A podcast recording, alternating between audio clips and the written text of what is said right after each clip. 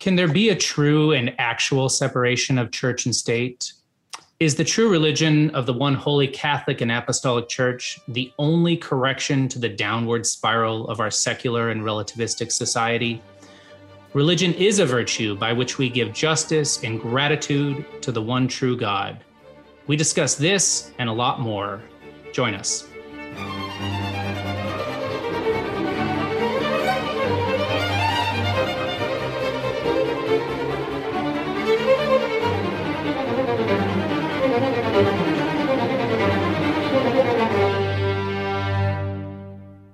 Everyone, thanks so much for joining us on this episode of The Catholic Gentleman. We're blessed to be joined with Dr. Scott Hahn. But before we jump in, I want to invite you to subscribe and follow us on your podcast player of choice. If you're on YouTube, click that subscription button and that bell so that you get notified anytime we come out with these things.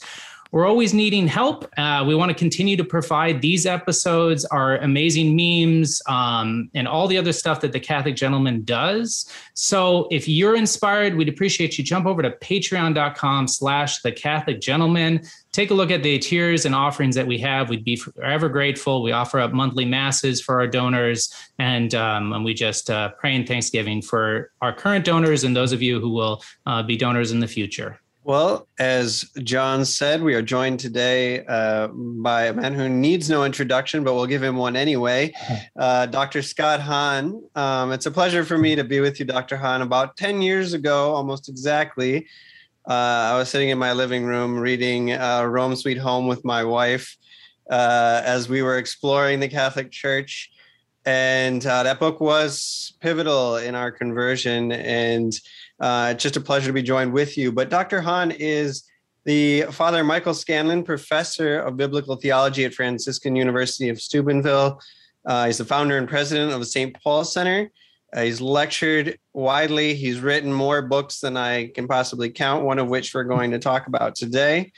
Uh, and uh, so, so wonderful to be with you, Dr. Hahn. Thank you for joining us. Oh, you're welcome. Thank, thank you, Sam, for the invitation. It's good to be with you and John. All right. Well, we're talking today about uh, one of Dr. Hahn's latest books, which he wrote with uh, Brandon McGinley, um, a professor. And it is called It is Right and Just. Hopefully, my camera can focus here. Uh, why the future of civilization depends on true religion. Um, and that's a that's a bold subtitle, uh, one that raises some eyebrows in our secular relativistic age. Um, just one of those phrases is is key. Um, true religion, and I'm just wondering, in you know, in our society, it's a, it's it's almost a heresy to say that there is such a thing as a true religion. I mean, aren't they all just kind of uh, um, offering us a little bit here and there that we can all draw from in kind of our consumeristic way, take a little bit from each um, roll them all into one this vaguely spiritual package. Um, but but truly, like surely any uh, claims to truth, uh, absolute truth or certainty, uh, we ruled ruled that out by now, right? Uh, or, or, not. Um, so I guess my first question would be: Is there such a thing as a true religion? Well, the question that is behind that question is is there such thing as intellectual honesty? Hmm. And that is, if we profess to believe what we profess in the creed, and if we accept the word of God as such, then the word of God comes giving to us not only the capacity to reinforce our natural reason so that we might come to a stronger understanding of the natural order, but to receive from Almighty God supernatural truths that are truly sacred mysteries. Mm-hmm. More than Catholic talking points, more than just doctrinal formulations, those doctrines really function as signs that point to realities that are not less real than the natural order, but far more because they originate in the inner life of the eternal Trinity. And so once you recognize, I believe in God the Father Almighty, you recognize that you know, more than being our creator, which would make God's identity dependent upon us when in fact our identity is dependent on him. From all eternity, he is a father who generates the son in the spirit, which we wouldn't know unless and until the Father sent the Son to pour out the Holy Spirit to give us supernatural faith, hope, and love. But faith is not just a power, it's a content. And the content is true. And the truth is more true than the facts that pertain to the stock market or the Major League hmm. Baseball scores, you know, and that sort of thing. And so once we step back and look more carefully, more closely at what we profess to be true, these sacred mysteries then carry with them certain personal implications, certain social implications, mm-hmm. because human beings are by nature not only intellectual animals capable of knowing what is true and loving the good and doing it, but mm-hmm. we're also, you know, it's important to recognize that we're also social animals by nature. And so our rationality is ordered to being relational. Yeah. So that with our souls we can know and love, but with our bodies we can enter into social bonds that are more than contracts.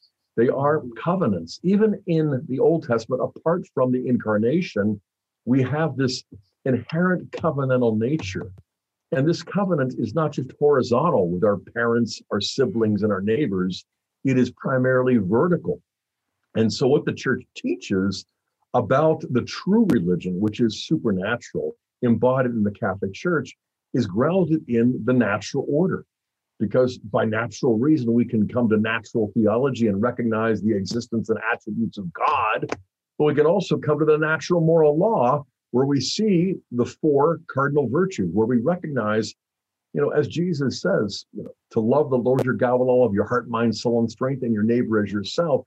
These are the two great commandments, but these are also rooted in the natural moral law. Mm-hmm.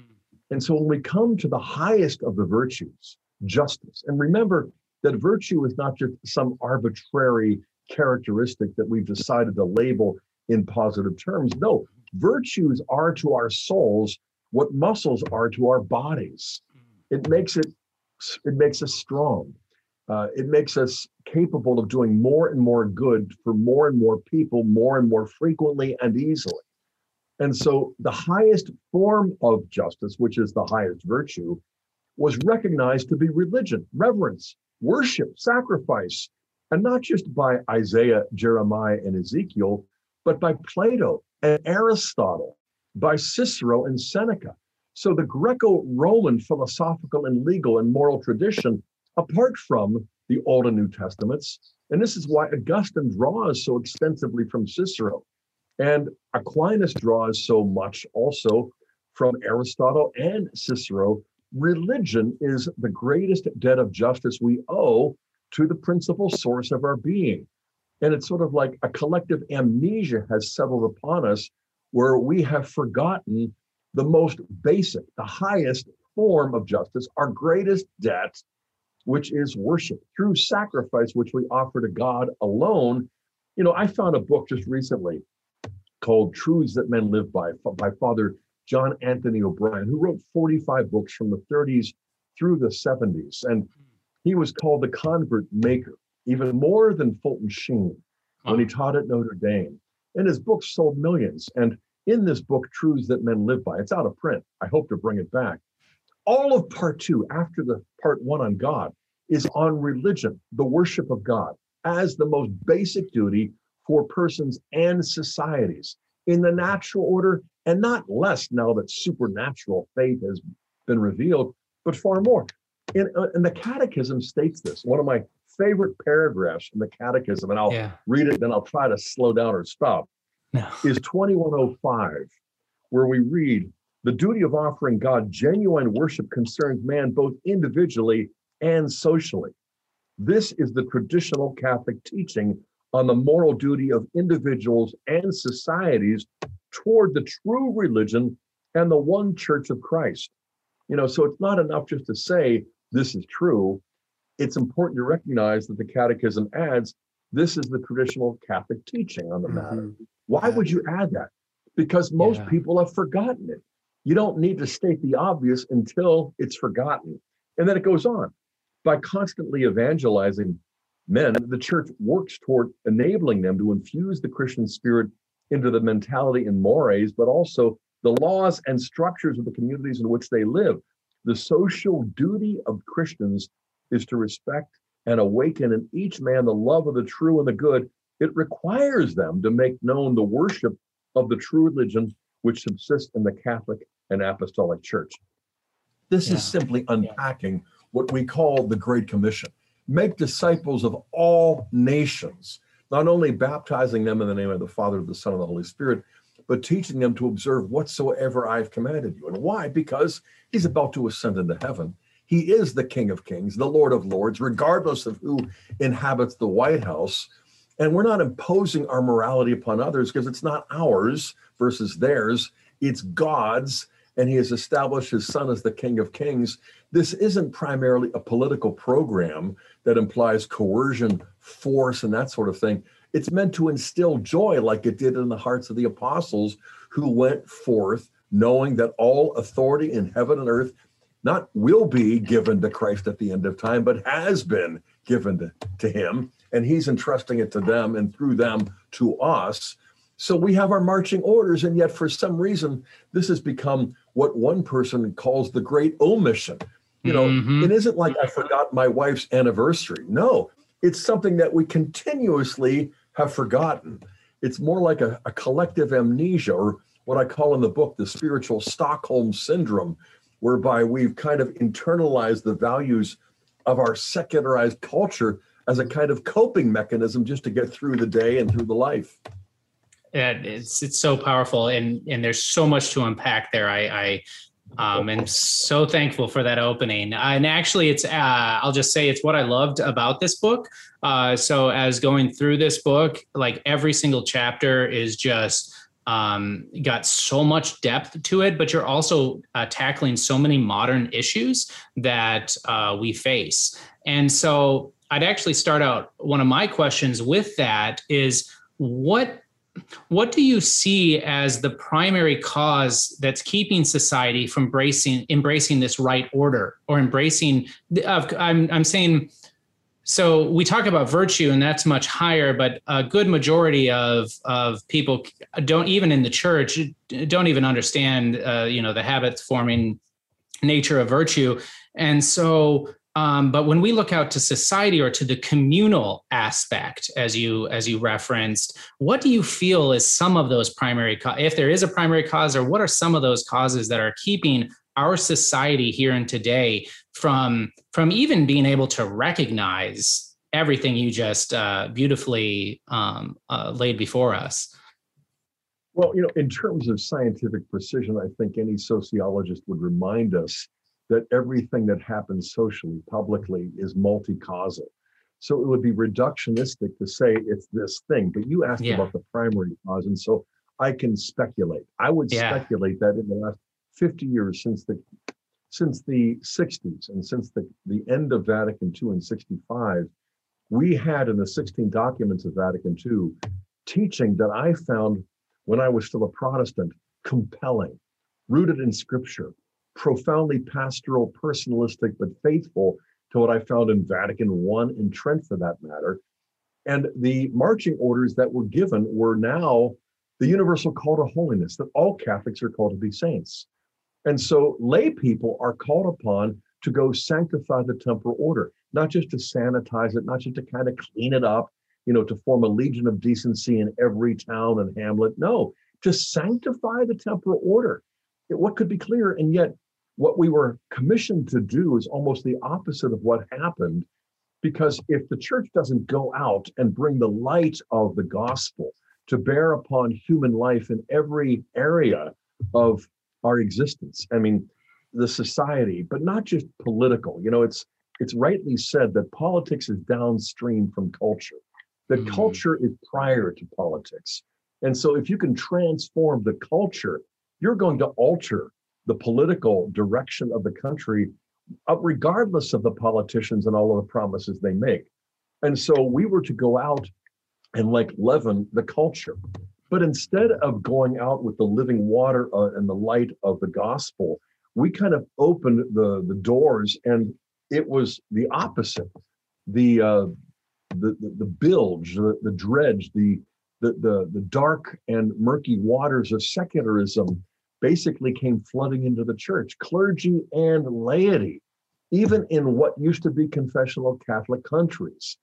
You know, and so we can we can debate and argue till you know the cows come home as to what should have happened, why it happened, and all the rest. But since you asked the question, what I think the primary cause is, you know, I, I think if if the church doesn't convert the world, the world will convert the church. Amen. Yeah. Thank you. Yeah, that's that's exactly right. I mean, and I think we can all reflect on ways if we're uh, honest with ourselves in which we have imbibed kind of the secular mindset ourselves without being without intentionally, but it just it creeps in without us realizing it. Um, that one day we we examine ourselves, kind of doing an examination of conscience, and realize just how secular we are and how we have to repent of that in a sense. Uh, it's a it's an ongoing process of conversion and detoxification from the messages of our culture that are so powerful. Um, you know, I could give examples, but but but I want to ask another question first, um, and and that is like really the thesis of your book, which is encapsulated in the subtitle, is that yes, there's a true religion, a right way to know, love, and serve God, and that is necessary for the survival of civilization as we know it, which again is a very bold claim, one that, you know, again would kind of shock and, and irritate some of the uh, intelligentsia of our day.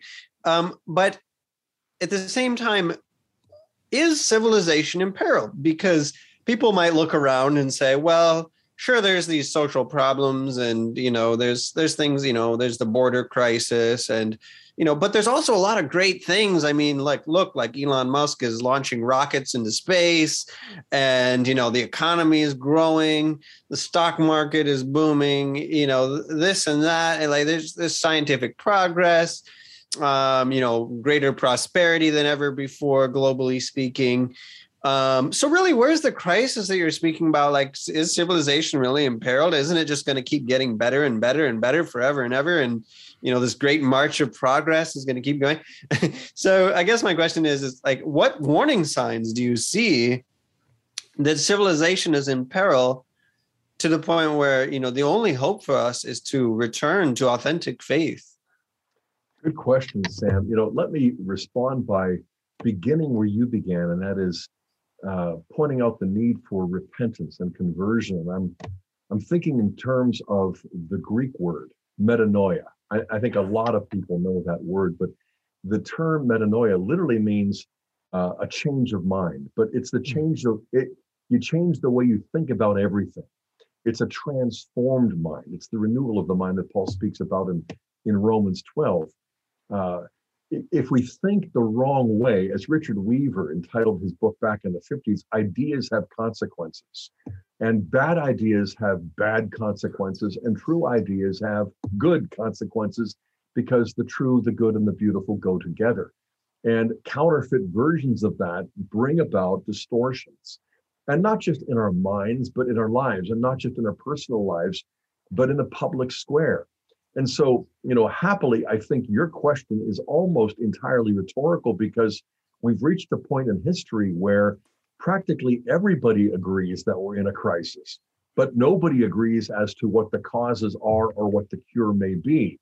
You know, but just use the I word insurrection, you know, and you think of hate speech and the woke culture and how they're trying to cancel traditional morality by identifying it as hate speech, which I think ironically is hate speech but I also think that we're dealing with um, a culture that has inverted, not just subverted and perverted, but inverted things so that when they are pointing out, you know, hate speech, they're exhibiting it. When they're pointing out insurrection, they're trying to complete their own. And I could go on. Yeah. But I think we can step back and say everyone acknowledges that we're facing a crisis. Now, crisis in Greek means judgment. And krino, the verb from which it comes, is to judge rightly. And so, what we've got to do when we're in a crisis is to recognize the need for right judgment to be exercised in a sustained and penetrating way to achieve wisdom and to apply it in a prudent way but also with with courage, with fortitude, so that the the coordination of prudence, of fortitude, of temperance will enable us to achieve a just order. For us to be just persons, like St. Joseph is described in Matthew 1 as being a just man, but also we want a society because anybody who studies the history of democracy will tell you that of all of the different political orders, you know, monarchy, aristocracy, a republic or democracy, democracy actually demands greater virtue from a greater number of citizens than any other order. Yeah. And so it's urgent for us to at least come back to the notion of virtue, clarify what they are, strive to achieve and impart them to others, but to point out that, look, we're talking about what pre Christian pagans all acknowledged justice, religion, sacrifice, personal, yes, social, yes, private and public. Even Aristotle, in his commentary on the Athenian constitution, defended the need for public altars and public offerings where our their leaders would swear their oaths you know and i have another book called swear to god the promise and power of the sacraments where i make this correlation but i, I would say this that you know jesus in the gospels in the last few days speaks of sending out the disciples to these various towns and how high the stakes are. It'll be more tolerable for Sodom and Gomorrah than for the towns and villages the disciples visit and proclaim the gospel of the kingdom and exhibit the signs of the kingdom. You know, Jesus doesn't say, if these towns and villages reject you, it's your fault. You ought to go back and just rethink everything. There's obviously always an opportunity for us to rethink our approach but ultimately, we've got to recognize that far from embracing a view that in every way and every day things are going to get better and better, I would like to challenge some young Catholic intellectual to uh, to uh, draft a book on the demise of the species, on a theory of moral, spiritual, ethical, social, political devolution, because that's what we really see empirically, factually, universally what Paul describes in Romans 1:18 all the way to the end in verse 31 of that first chapter of Romans where he lays the foundation. You know, the good news is not appreciated until the bad news sinks in, you know. And we don't want to go around proclaiming, you know, the moral devolutionary decline of our society. I think it's so obvious that what we can do is what Paul did, and that is allude to it in order to create the perfect foil from which we can then present the good news. Okay, so you've got uh, you found a cure for cancer. Well, that's meaningful. But if you have cancer, it's even more meaningful. And I would say we've got a, a form of spiritual cancer, all kinds of forms, that is causing a kind of cultural bone rot, so that we're collapsing from within. And enough people with common sense recognize it that I think the time is right for us to proclaim more than simply Jesus' death and resurrection and the gift of the Spirit, but we got to start there. But show that the Spirit is poured out upon all flesh to create this counter revolution, this counter movement, this counter culture that is embodied in the church as the body of Christ. And I'm going to press pause because I could go on and on. I haven't been in the classroom for two months now, and I'm taking out on both of you. No, so this is uh, this is wonderful, and and actually, I, I my goodness, it's again the amount of questions or, or directions. Um, I love how in your book you refer to sports as an example of this, sort of like a tangible example of this demise uh, in society. And Sam and I were able to talk about it a few weeks ago, actually actually. Um, and and I, would love for you to speak on that, like some some things that um, because I, I believe that a good majority of men and a lot of you know the catholic gentlemen so men are generally listening to this a good majority of men um, are kind of in a state of lethargy right where where working on habits or working on virtues you know they their their wives are tugging them to mass and stuff like that and and i feel like a starting point would be just pointing out uh, where these situations are that's what was popping out of this one of the things that was popping out of this book to me was just that that reminder that we have stadiums instead of cathedrals. You know, we've got uh, a huge flat screen TV in the place of where a domestic church home altar used to be. And I'd love for you to talk more on those um, those very practical and tangible examples that are, and and you, will have greater ones, I'm sure, but that are just. Um, uh, kind of inundating us to the point where we become inoculated. We're like, uh, we don't even realize that this is going on. Yeah you know, there are many meanings of religion and there are multiple definitions that people offer. But what we're contending is that human beings are by nature not only Homo sapiens, that is called to wisdom, but Homo religiosa, that is um, uh, Homo adorans, that we are by nature dependent. And so we've got to figure out what we're dependent upon for our mm. happiness, for our fulfillment. And I don't usually quote the Protestant theologian Paul Tillich uh, favorably, but when he defined religion as ultimate concern, I think that captures how it is that we can identify people who call themselves Catholic, who might even go to Mass weekly, but pour their time, their energy, their their money into sports, you know, are sort of identifying a competing religion, or what the ancient Israelite prophets might call idols uh, and when you point out the stadiums, you know, you can tell a person's ultimate concern by where they're willing to act with enthusiasm, with passion. And so where they're willing to dress up. And so when you go to a Steeler game, I grew up in Pittsburgh, you know, mm. the city of champs, one for the thumb. It got us through the collapse of the steel industry without hardly even noticing it with four Super Bowls.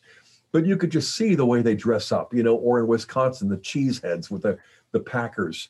And not only that, but they they they get there early, not right when the mass begins, you know, yeah. and they come together and they linger and they are passionate about these things that seem to matter more than almost anything else. They're willing to spend a whole lot of money, you know, and the the, the players are all dressed up, investments, you might say. You know, but I, I think what we can also take away are valuable lessons from our heroes on the sports field. I begin chapter five with Brandon. And let me just say parenthetically, what a joy it has been to work with Brandon McGinley. He was a great student of one of the greatest professors of our generation, Robbie George at Princeton, mm-hmm. a dear friend of mine. Uh, and I, I, think in so many ways, our friendship, Brandon and I, our conversations led us to recognize that collaborating on this book, and we're working on another one now entitled tentatively After This Our Exile, where we're mm. looking for hope. But it would just seem so natural to want to collaborate on this kind of book. Uh, but we begin chapter five with a, uh, a reference to Jim Marshall, who was, I think, number 54 on the Vikings back in the 60s, arguably the greatest defensive end to ever play the game. And he still is tied for holding a record for uh, the most fumbles recovered. Hmm. But curiously, he's never made it into the NFL Hall of Fame, probably because of what happened back in 1964 when they were playing the 49ers and the Niners running back Billy Kilmer fumbled. And Jim picked up the fumble, and as he had already done many times, he ran to the end zone. And to celebrate, he threw the ball. And his teammates surrounded, but not to celebrate, but to berate him because he ran the wrong way. Instead of mm-hmm. scoring a pick six, he scored a safety. So the, the 49ers were given two free points. Now they won the game 27 to 22, the Vikings, but uh, it would have been 27 to 20. But it it wasn't a betrayal of his teammates because Marshall was totally sincere. You can be totally sincere and still be wrong, sincerely wrong. He ran in the wrong direction, and I point out that on the football field of our lives, you know, we often do things sincerely and we do things with sincere passion. But what we've got to do is we've got to stop and make sure that our lives are pointed in the right direction towards God, the true God. And so, for the sake of our teammates, family members, and friends, co workers, and neighbors, that we are really running, we're carrying the ball. We might, we might be thrown for a loss, we might even get sacked, but we've got to at least know what it is the right direction is and point ourselves there. And whether we get a field goal or a touchdown or we have to punt, you know, the fact of the matter is, you know, we've got to be ready to acknowledge wait a minute, you know, we almost betrayed our teammates. And so again, this gets back to the idea that ideas have consequences. Yeah. And you know, not all facts are created equal. The facts of our faith are the highest truths of all. And it's easy to allow ourselves to be distracted by this secular, high-tech entertainment culture, you know, and so we we major on the minors and then we minor on the majors. Mm. And in the process, we're not only distracted, we're deceived. And we're not only deceived ourselves, we can end up being false signs to our family members and others who need to get the truth from us, even if we're never going to preach a homily or write a book. And I, I think this is why it's so important to get faith right first and foremost, and then to put family before everything else, and then to recognize that, you know, the sacraments that we have don't make it easy to become holy. They make it possible. And even then, it's right. still hard. Mm-hmm. You know, uh, Holy Mass, I go to confession weekly as a supernumerary in Opus Dei, and Kimberly doesn't know what I confess, but she's never suggested once that I go too frequently because yeah. I come back with medicine of mercy and a firm resolve to, you know, to do it right next time. And mm-hmm. and, and I, I think, wow, what we have as Catholics represents the greatest gift we could ever entrust to our country. You know, we celebrate the Fourth of July because we love our country. We're patriotic. We recognize the divisions, but you know, ultimately, it's not going to depend upon the Republican Party, the conservative movement. It's going to depend upon Catholics being faithful to the King of Kings and the Lord of Lords, and then let the chips fall.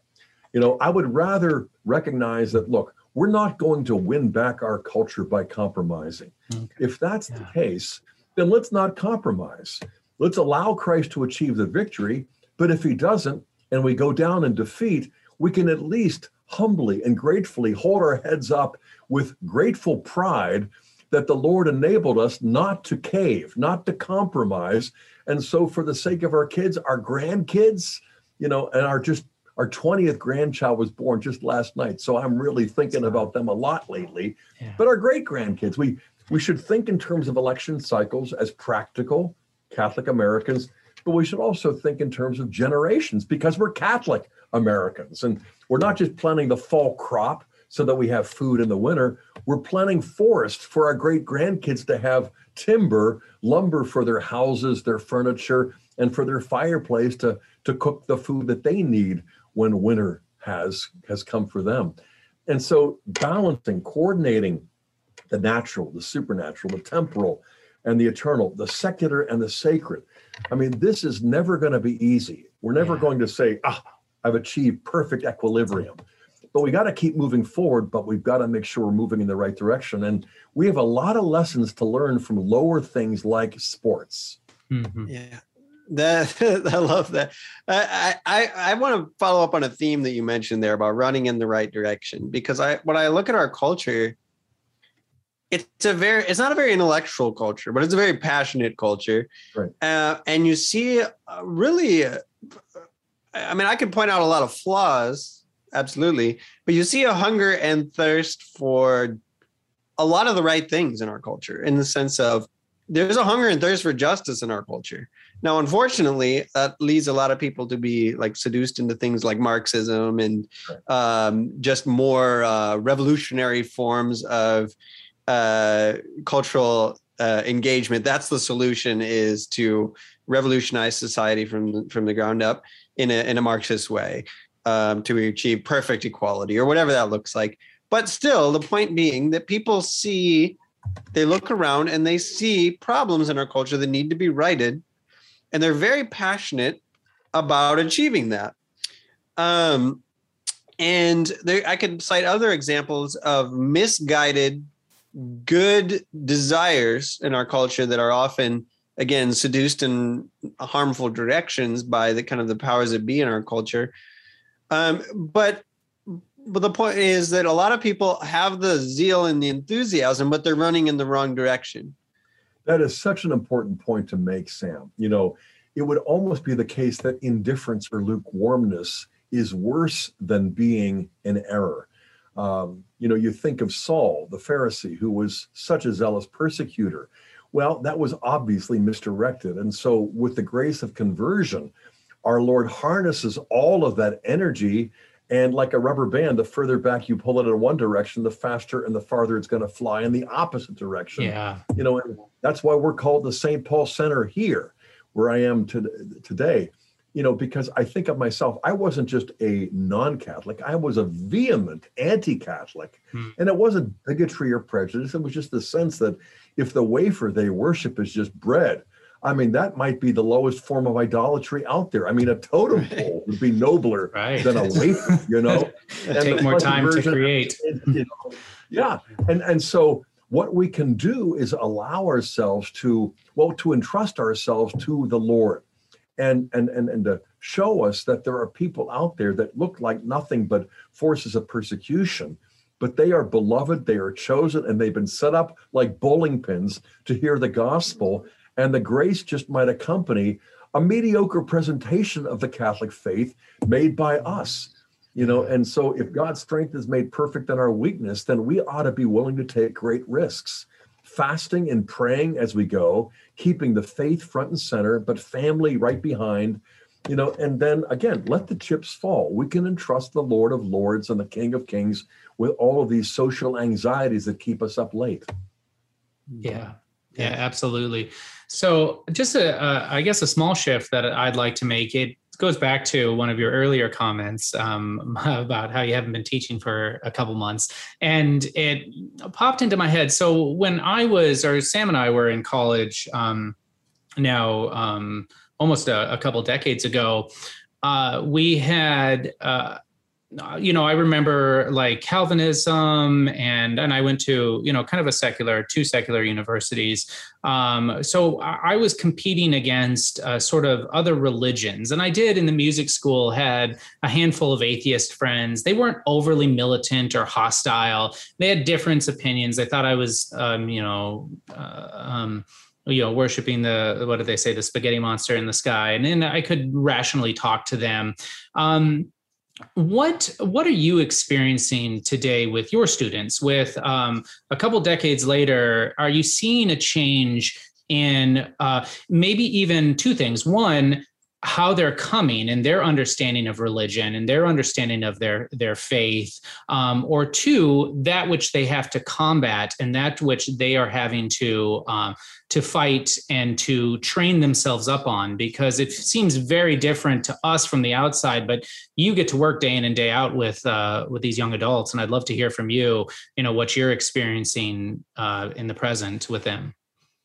Right uh, John, good question. And I, I, think one of your schools was what, Yale? Yeah. Um, and I, I, think of what Buckley wrote back in the 50s, God and Man at Yale, and how early the secularization of that institution was.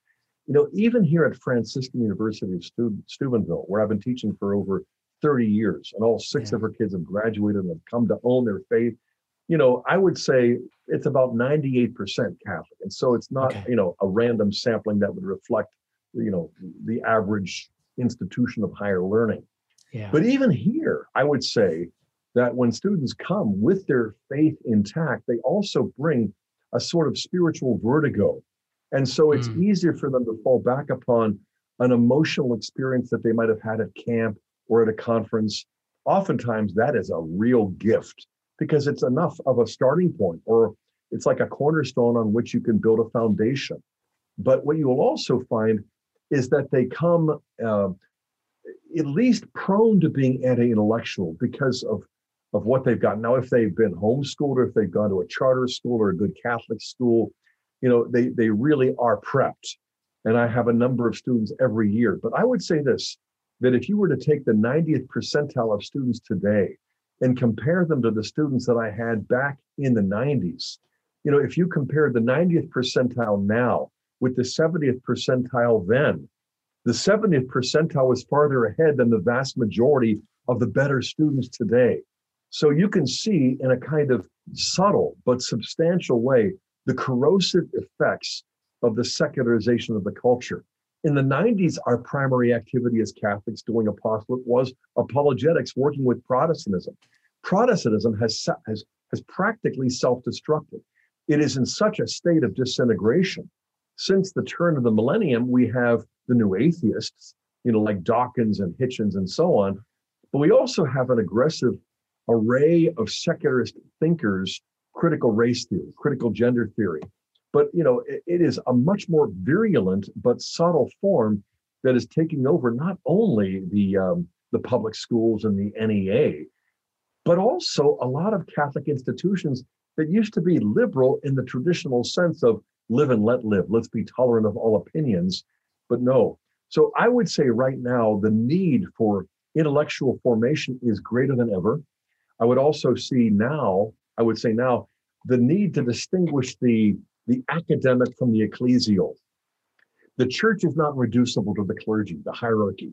As laity, we are every bit as much of the church as the clergy, as the hierarchy, even though we're subordinate to them and grateful as well. And so when we see how secularized the higher education, the academy has become, I think it's important for us to divert our energy, our hopes, our money, as well as our time to those institutions of higher learning that are really out to serve the church, the bishop, but not just the hierarchy, the laity, the next generation of lay women and men, so that they can be apostles, they can become saints, and they can advance the mission of the new evangelization. I would say the climb is steeper. It's it's it's harder than ever before, but I have to testify to the fact that the number of Catholic institutions, organizations, apostolates, podcasts, magazines. I mean, I came into the church 35 years ago. I didn't have nearly enough faith back then to pray for all of the things that are happening right now. Is it enough? Not even close. But it's like 20 times more than anything I could have expected 35 years ago and it's got to grow more. And if we rest on our laurels, it will also we'll, self-destruct like the evangelical Protestants did 20 years ago. But I think the opportunity is now, and we've got to seize the moment. And I mean, I, I should use this as an occasion to thank you and Sam, not only for your questions and for your virtual hospitality, but for what Catholic Gentleman is doing. It's one of many, but it's singular because it's reaching Catholic men in a way like Who'd have thunk it? Who else is doing it like you guys are? And so, thanks. Keep up the great work, and what a joy it is to uh, to join with you. I mean, there's that man as you and other things too. I don't want to make it seem as though you're peculiar yeah. or the only one of its kind, but man alive, it has been so exciting to see your growth, and I think the best is yet to come. Amen. Thank, well, thank you, you, so much for that. I, yeah, it's, it's been a joy doing it. Um, and uh, I agree. I think it's it's only uh, God. God has good things in store going forward. But I mean, I I, I too have.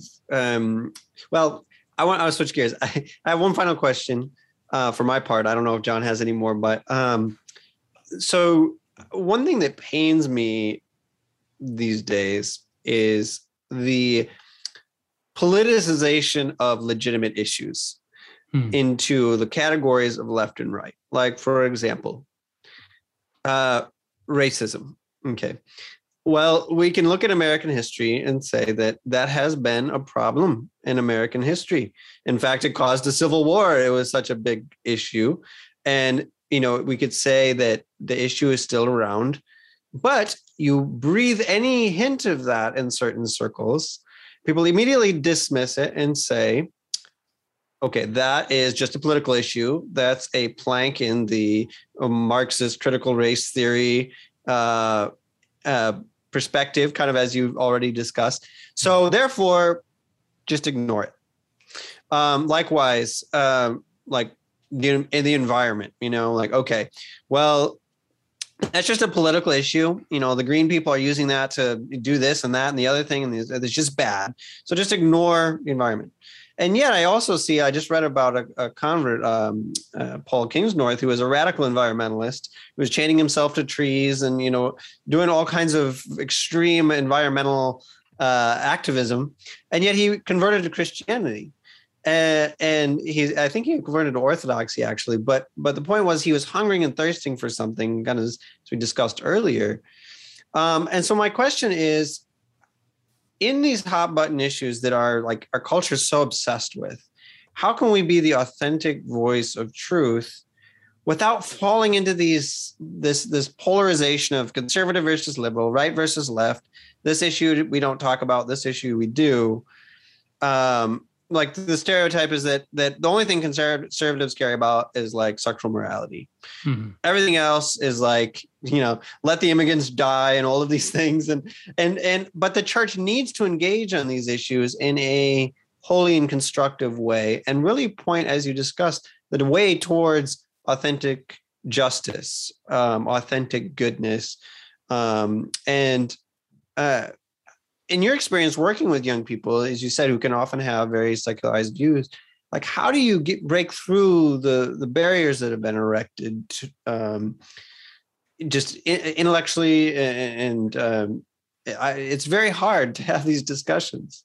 Yeah, it is because when we share faith, we find ourselves united in gratitude and in awe of God and what He's done for us when we don't share faith, when there is no common faith, when it's political force that keeps us united mm-hmm. uh, and really allows these divisions to continue to grow, uh, we can easily play that game. You know, uh, I was just playing pool with our kids uh, the other day, and uh, you know, to get started, you need the rack. And for me, the rack represents what politics is all about. You know, you force all the billiard balls into this triangular Real unit. Yeah.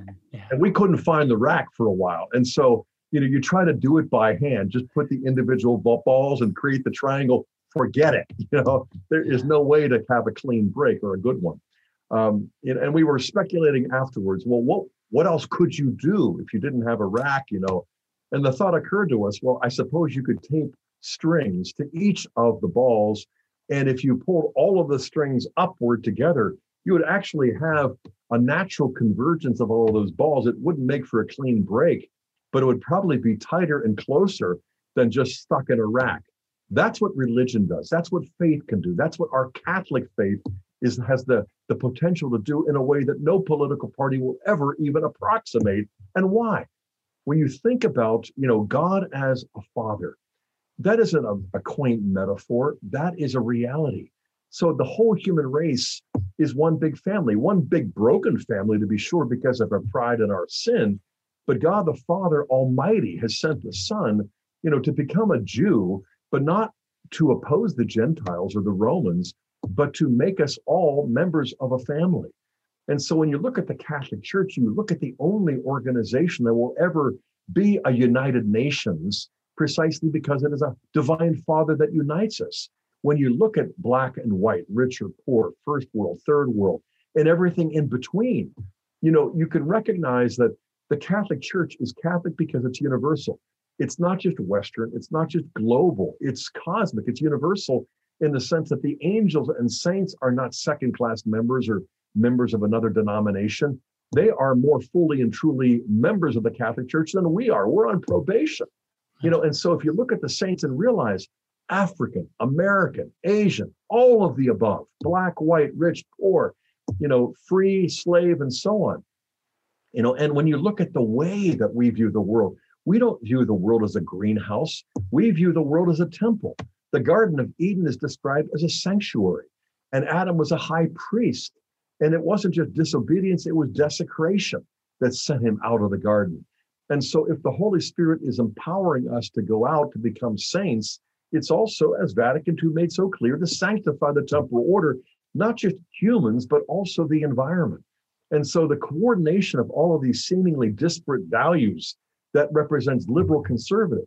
Well, we're the family of God. Liberal conservative, left, right don't apply. But because we basically swallowed the swill of secularized politics, we think that really it has to be left or right, liberal or conservative. Well, you'll find members of a family who are more concerned for the weak and others who are more concerned about the strong entering more competitively into business or sports or whatever. The mother is more concerned with the weak generally, and the father is trying to prime the, the older ones for competition. You know, and so in a family, when you coordinate the male and the female, the mother and the father, the husband and the wife, this is why it always gets back to the family. If families can live the faith, if fathers in particular can exercise that kind of humble, faith filled, non anxious leadership, where they're not prone to a perfectionist sort of pride where you make me look bad, even if you don't say it, you think that way or you feel that way. Shame on us as men, you know. Yeah. But if we can live the faith as fathers in our families, we can set into motion such powerful counter forces that I dare say, you know, it, it reminds me of a story that I told at the beginning of my previous book, The First Society, the sacrament of matrimony and the restoration of the social order. Before I entered the Catholic Church, I was in a doctoral program where this brilliant legal scholar and theologian, Father Keefe, was lecturing on The Naked Public Square by Richard John Neuhaus before mm-hmm. he became a Catholic. And then suddenly interrupted himself, looked out the window. We thought, what is it? You know, a, a UFO? And he looked back at us and said, you know, if Catholics simply live the grace of the, the sacrament of matrimony for one generation, the result would be a transformed society, a Christian social order, Catholic culture. Oh, but I digress. And he went back to his lecture notes. And I'm like, that was like a laser beam on the back of my retina. I mean, it burned, but it was so bright. I'm like, that was the, the greatest takeaway from that whole semester long doctoral seminar and to this day, it's stuck with me over 35 years later. And I think, why does the Catholic gentleman attract magnetically so many brothers in Christ? Because they we want to be men of God. Mm-hmm. In our mm-hmm. marriages and in our families, we recognize that we've been broken by our pride, our culture, and other things. But God, the Father Almighty, wants to take us and make us sons of God, brothers in Christ and saints. And so, you know, to answer your question brings me back again to an expression of gratitude to you, both of you, but also to the Lord and, and why it is I am so humbled and grateful to be a part of the Catholic Gentleman podcast. This is really fun. Yeah, well, thank you. And I do have I do have another question. I um Fire. Yeah, no, this is wonderful. And and I would just say that I like how you are turning it to this is an opportunity for us because I, I really Sam and I are really big on that. Not not devoting all of our time on that which is uh, the suffering and the wickedness and evil and um, and the demise of culture and society or the church uh, you know as well and the struggles that we have internally.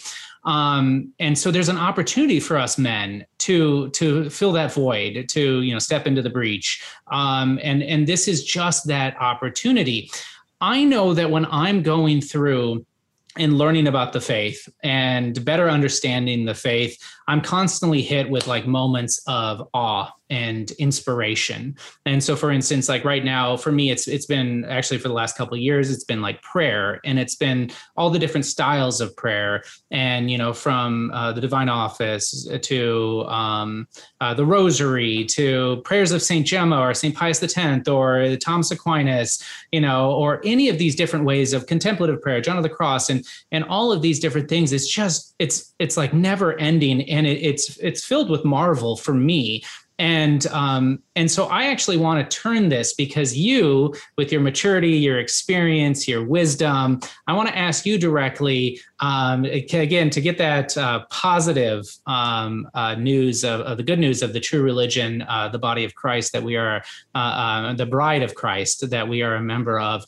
What is inspiring you with wonder these days? What what is really um, something that is just uh, causing you, uh, you know, profound moments of meditation and peace and uh, and excitement of the grandeur uh, that the church has to offer?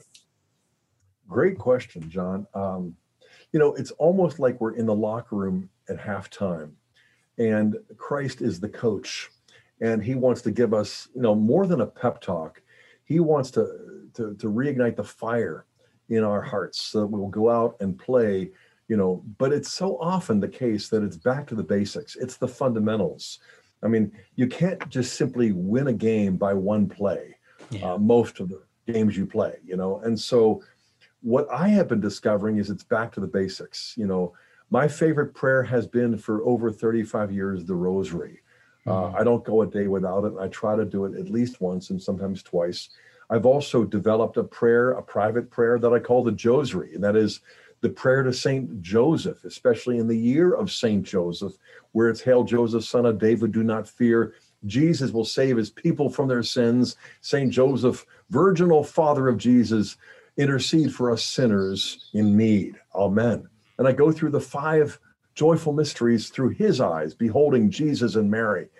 You know, and it's like, well, there's no fireworks there You know, you've got the Glory Be, you've got the Our Father, you've got the Hail Mary, the Hail Joseph, you've got the Creed and all of that. But in a certain sense, it's like blowing off the dust of this object. And what is that? Oh, wow, it's it's shiny, it's bright, but you know, not all that glitters is gold, but this is like the Hope Diamond. And I would specifically reference the Holy Eucharist, daily Mass, because, you know, in the Mass, we don't just have Eucharistic faith, you know, in the real presence of Christ's body, blood, soul, and divinity. You know, we've got Eucharistic devotion to go back frequently and spend quality time in prayer, even when we're tired and distracted. But once we do, we're like, okay, it isn't just the terms body, blood, soul, and divinity. It isn't just belief or devotion. You know, you are here more than I am, and you are immortal, and I am weak and fading. I've got a while left, but I don't know how long. And so to recognize it's the second person of the Holy Trinity, you can't have the Son and not have the Father and the Spirit.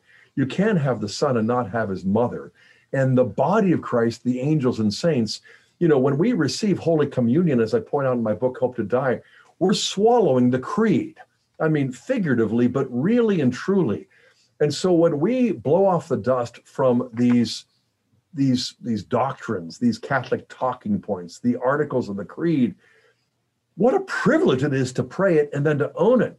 And then to say, God, how much faith have I been taking for granted practically all of my adult life, even as a supposed zealous convert?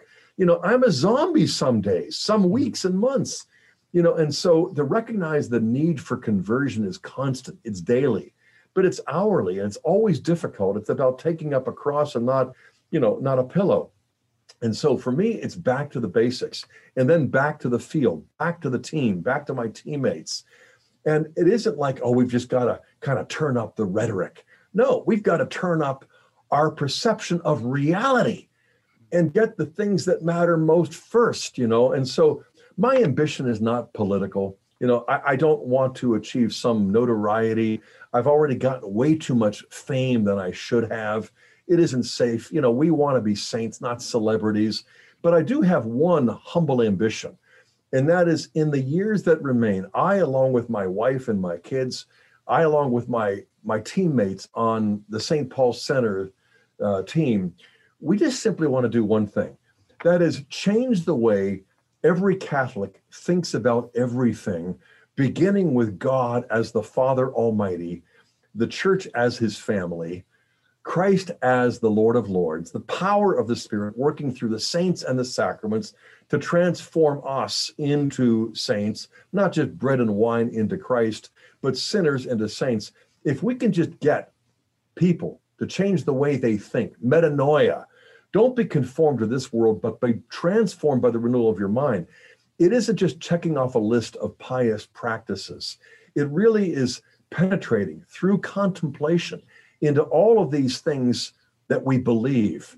But it's unbelievable that we say we believe, but we're not marveling at the things. I mean, it's unamazing. I, I, it's amazing how unamazed we are at how much more amazing grace we have as Catholics than I had as an evangelical Protestant. I didn't subtract a thing, but I didn't just didn't I didn't just add Catholic doctrines and devotions.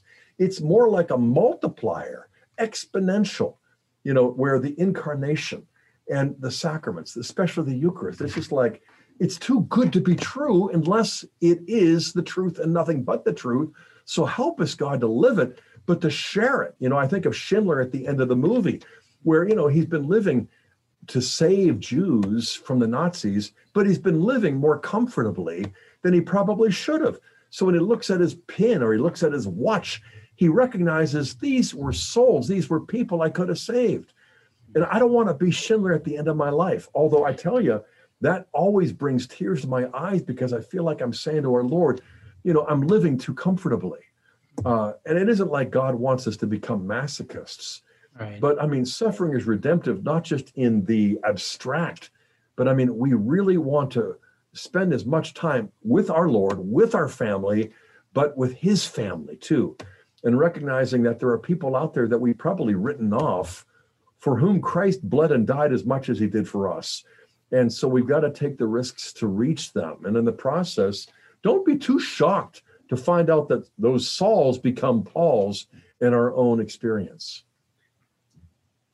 Well, and, and one thing I love about everything you just said is that I I have can definitely attest uh, that uh, you live that way because I, I listened to a talk to you from you from 30 years ago and I listen to you speak now and I hear the same fire and the same enthusiasm and the same joy in being Catholic and it's infectious. And if we could all live that way with that same gratitude and wonder for the gift that we have, the the faith that we share, the the miracles that are the sacraments, um, the church would be incredibly different. And as a result, the world would be transformed as well. Um, yeah. So it, just to nurture that sense of gratitude. Uh, and one person who's really helped me do that is, is G.K. Chesterton, because you can't read him without coming away with a, a new sense of, of, wonder and joy and gratitude at, at the world and at every blade of blade of grass, you know, yes, but but also um, just at, at, the joy of, of our faith um, Keep up those great Chesterton memes. Amen. Yeah. Yeah. Absolutely. Well, wonderful. Well, uh, Dr. Hahn, can you tell us, uh, Emmaus Road, where uh, people can get the book? I'll put it in the show notes, but I'd love you to have kind of a final plug um, for for this uh, fabulous book that you presented to us. Yes, I can. So the St. Paul Center is where you can get it. stpaulcenter.com is where you should go. Uh, our publishing arm is called Emmaus Road. We founded yeah. the St. Paul Center 20 years ago to promote biblical literacy for lay people, biblical fluency for clergy and our teachers, but really just to teach all Catholics to read the Bible as the Word of God from the heart of the church, liturgically, Eucharistically.